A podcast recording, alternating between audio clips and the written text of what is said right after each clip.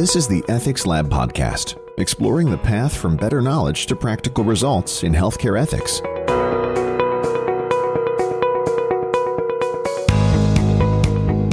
We have to recognize that the most unhealthy people in our country literally live in the shadow of the most prestigious, high tech academic medical centers. Some of the biggest health disparities are present right right under the tall buildings where all of this amazing research and all of this uh, new brand new cancer care and all of this stuff takes place. Urban bioethics may be a new term for you. It is a field and focus in bioethics that points a critical lens on the extreme inequalities of health and access to medical, legal, and other resources that leave many urban dwellers and communities distinctly disadvantaged, disenfranchised, and vulnerable. What is this focus, its scope, its lens, its challenges? Our guests today are from the Center for Urban Bioethics at Temple University in the Lewis Katz School of Medicine in Philadelphia. Nora Jones is an anthropologist, associate professor in bioethics, and associate director of the center. Nicolle Strand is assistant director for research at the center as well as assistant professor. Nicolle is a lawyer and bioethicist. Providenza, or Enza Rocco, also a lawyer and a social worker, is assistant professor at the center. My name is Kevin Murphy, and this is Ethics Lab. Nora, could you offer us a story that begins to offer a picture of what urban bioethics is? The example that I wanted to start by sharing is an example that has a happier ending than we might have expected. And it took place in my first month at Temple University in the hospital and the health system. I was the newest person with bioethicist attached to my title.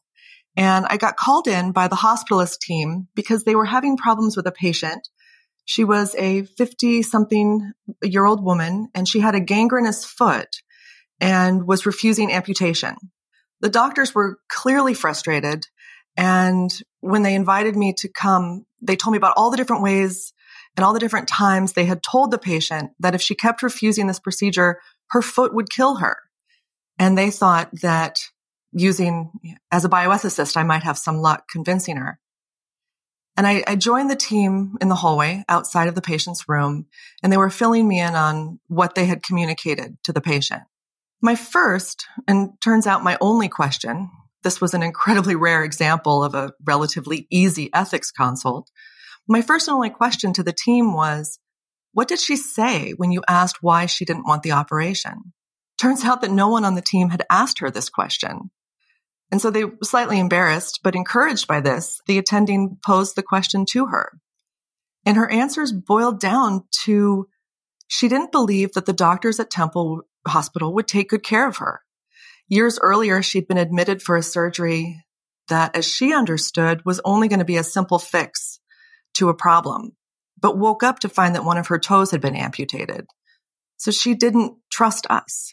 And it was because of that conversation that they learned about this past amputation and they could apologize that that had happened to her and you know go through procedures and ways of a, a sort of a more actually informed consent.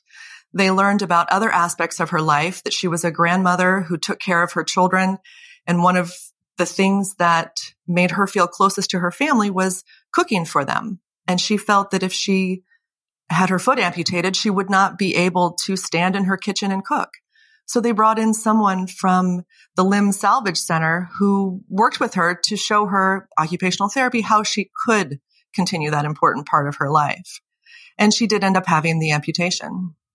So I think what that story helps us to see is really what you know, we talk about with urban bioethics is that without exploring further into this patient's life, without exploring perhaps what our role was in her refusal to amputate. That's a very hard thing for us to acknowledge, I think.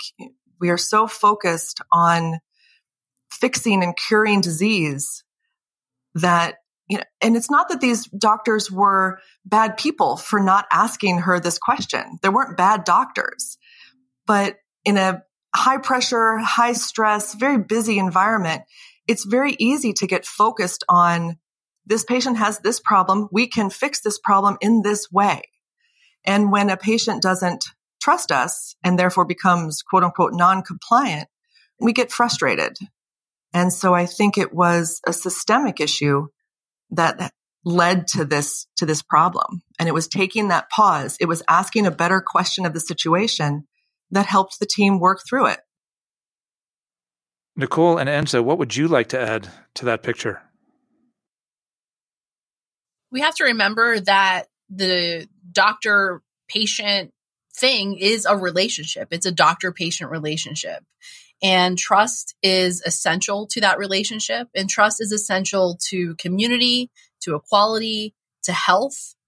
The doctor patient relationship is asking the patient to rely on another person. It's asking that patient to trust that the doctor is giving them the right drugs, that the doctor is going to be, you know, competent and trustworthy in surgery and anesthesia in, in a diagnosis.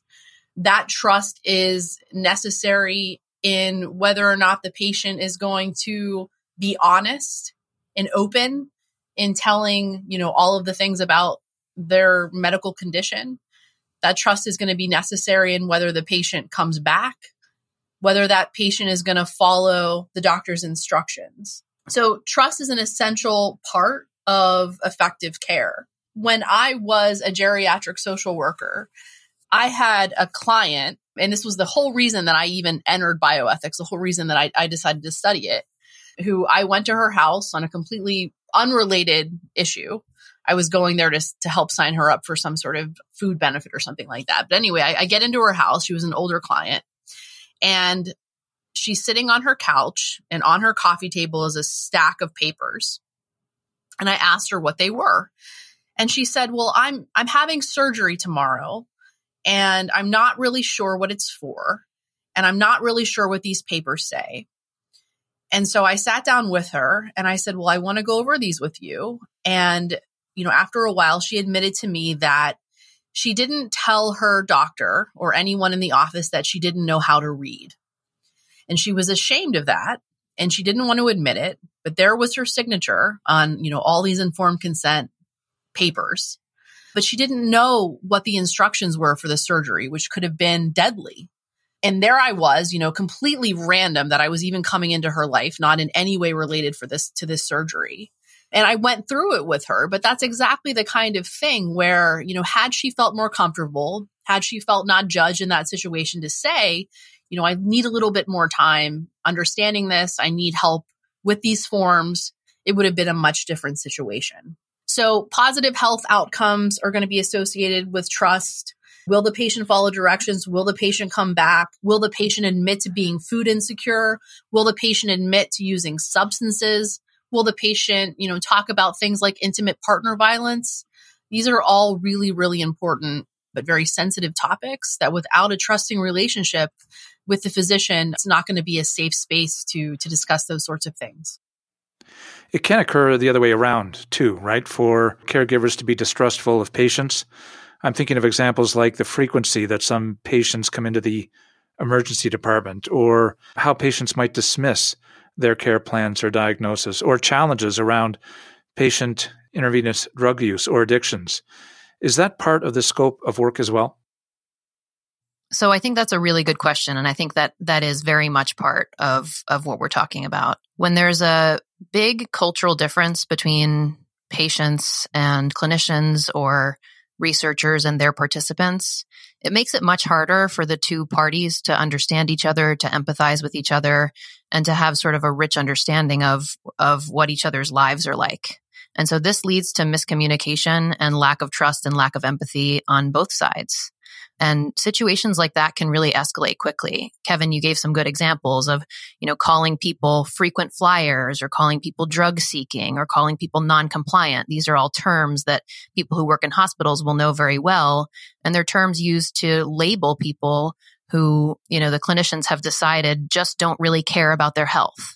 And, you know, one of the fundamental principles of, of and what we start with in urban bioethics is we are going to start with the assumption that everybody wants to be healthy. Because if we think about it for a second, of course they do, right? Nobody likes being sick. Nobody wants to be in a hospital. Nobody likes to have their life interrupted, their job interrupted, their family interrupted, to lose people. And so if we start from the assumption that everybody wants to be healthy, and then we do a better job of trying to learn about each other's lives and each other's experience, we can start to notice that those behaviors that we're labeling as you know, they're non-compliant. They just don't care. It's so frustrating that pa- patients care less about their health than I do. We can start to recognize that those behaviors are not actually sending those, those signals that we're getting are not the right signals, that there's actually deeper other things going on. So I'll give you just one example. And this is a story that's not mine, but I've been given permission to tell it. This is our boss and the director of our center, Dr. Kathy Reeves' story. So Kathy was at one point, she's a pediatrician and she was an attending in a urban hospital, uh, urban teaching hospital. And she had the, she had a resident with her. So she had the resident see this patient first. And this patient was an infant who was brought in by his grandfather, who was his primary caretaker. And the infant had a fever. And I'm not myself a doctor, but every pediatrician will tell you that when an infant has a fever, you have to do three things and you have to do them quickly. You have to take a urine sample, you have to take blood, and unfortunately for the infant, you also have to take a spinal tap. And so the resident explained this to the grandfather I need these three things. And grandpa said yes to the urine, yes to the blood, but no way to the spinal tap. And because of the sort of set of assumptions that the resident was making about the grandfather, things escalated really quickly. You can imagine where this conversation went. The resident said, I can't have you leave the hospital until we can do a spinal tap on this infant.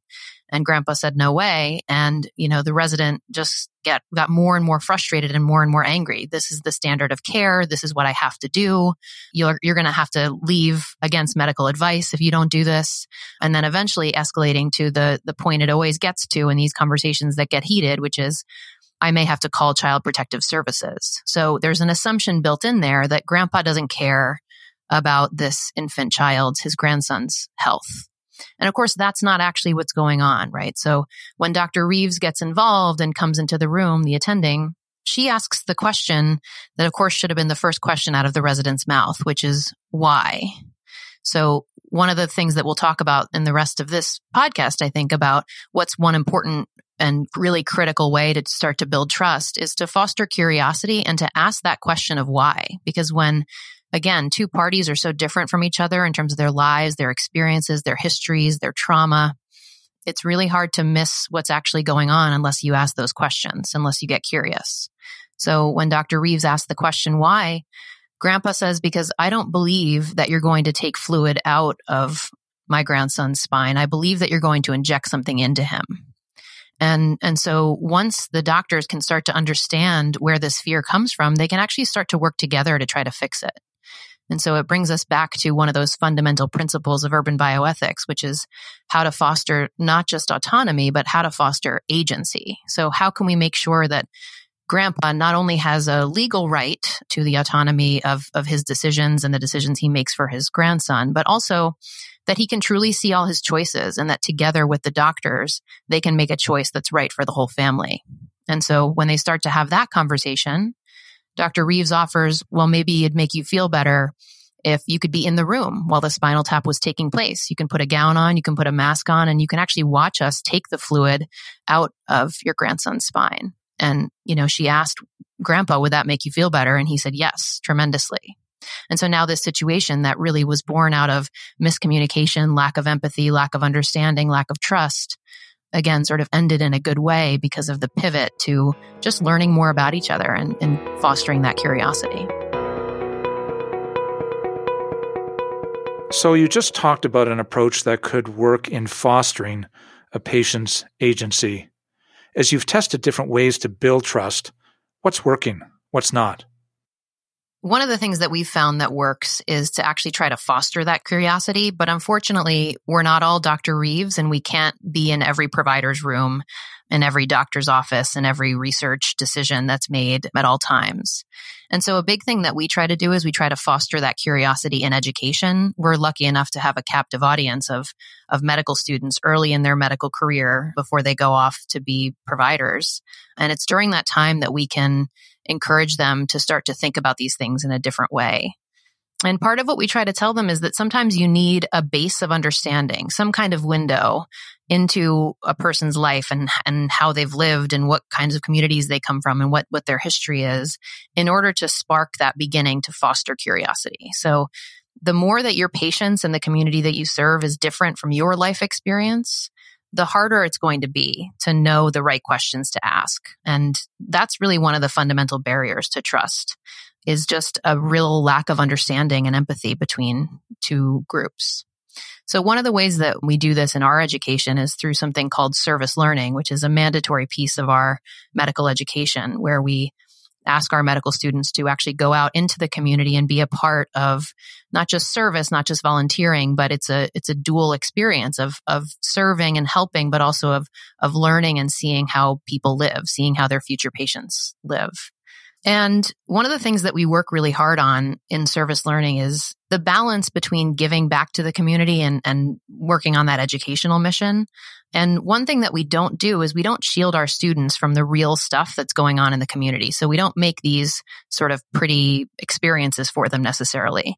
We make it very clear that our, our priority is to respond to community needs first and foremost. And you know when when two things are in conflict and we can either help we can either do something that's right for the community or we can prioritize our educational mission we always prioritize the community first. And so what we do is we let our students in on that process to sort of see a little bit how the sausage is made. So if we need to delay our service learning start because the schools aren't ready the schools aren't ready to have an after school program they aren't ready to have volunteers in yet we don't force it. So we we pause and we have more conversations with the schools about what is right. And then we we tell the students that that's what's going on because the educational mission is not more important than avoiding doing harm to the community and further damage to the university's reputation in the community. And so what happens then is that the students get a real insight into something. So rather than making assumptions about why a school wouldn't be ready to start an after school program on day one of school in September, they actually get to get curious about what's going on. What do these kids experience every day? You know, they get to reflect on their own experiences in school and think about whether there were any programs for them that didn't start on time or any disorganization or any lack of resources or lack of funds and get to notice the big difference between their experience and the experience of the patients that they're serving.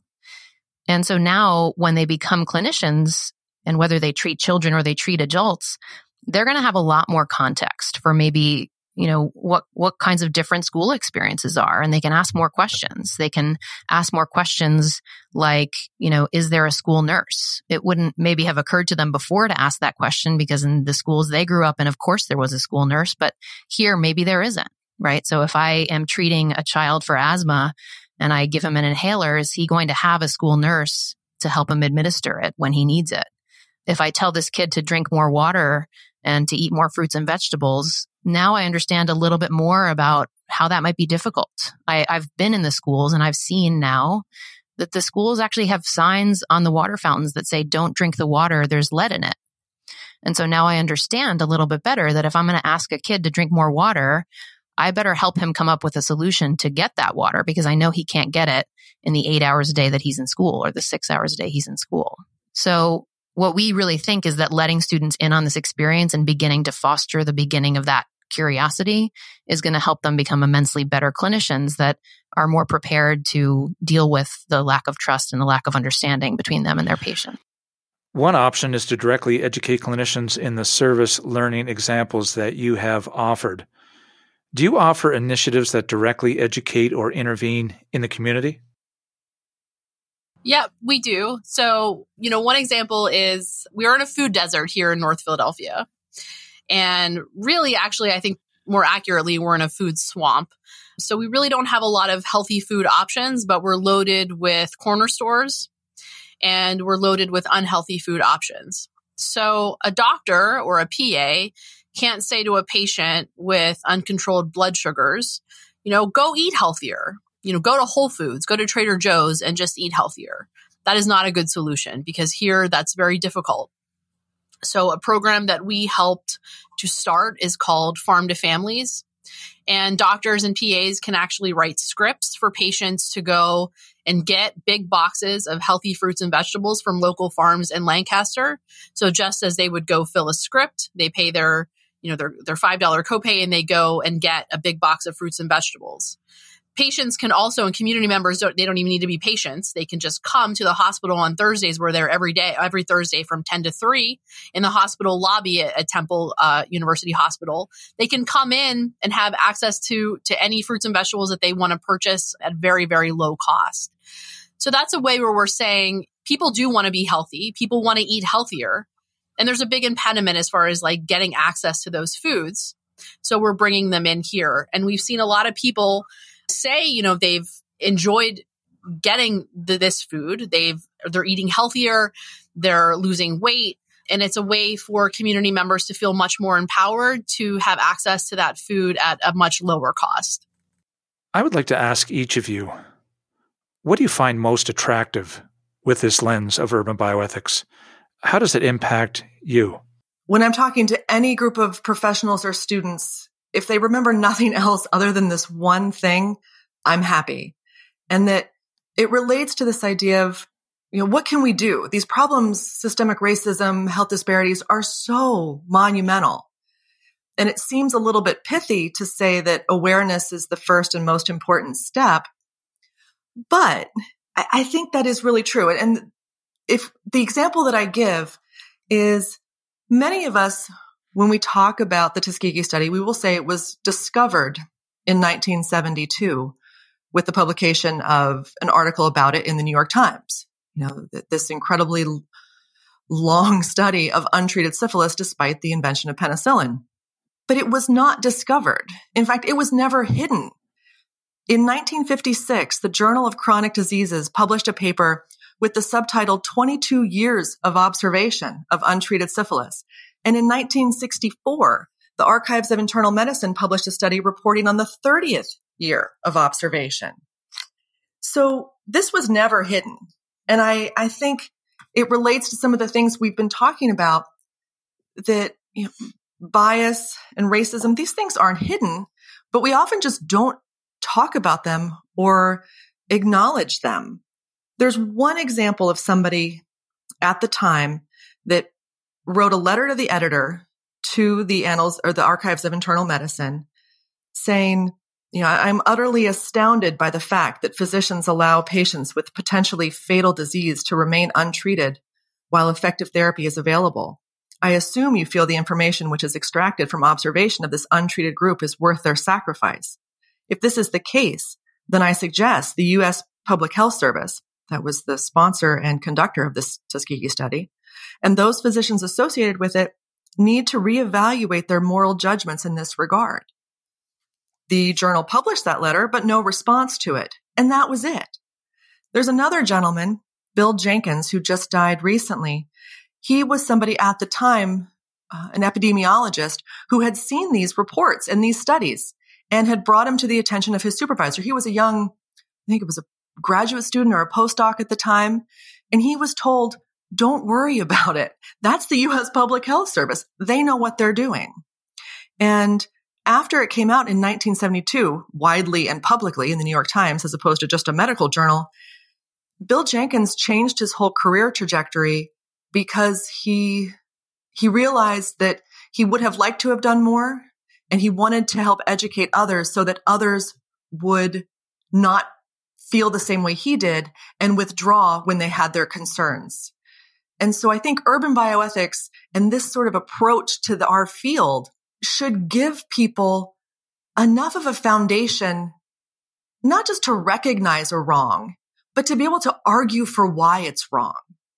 And that idea that if we can raise awareness of these issues, that more people will feel their own agency bolstered enough to realize there's a community of people who will help them argue against these types of unethical abuses as they happen today. Nicolle, what's attractive to you about the urban bioethics lens? If you're in bioethics, it's it's impossible that you've never done one of those allocation case studies with kids with undergrads at some point in your in your bioethics career you've thought about and talked about the question of if there's a town and a flu is ravaging it and there's 10 people in the town but we only have 6 vaccines who are we going to save it's such a common you know almost like a trope of of of bioethics and the kinds of things we think about and I was tasked to teach a bioethics class to 11 year olds from North Philly. All of them were Black or Latinx. They had all experienced trauma, violence. Many of them had fathers who were in prison.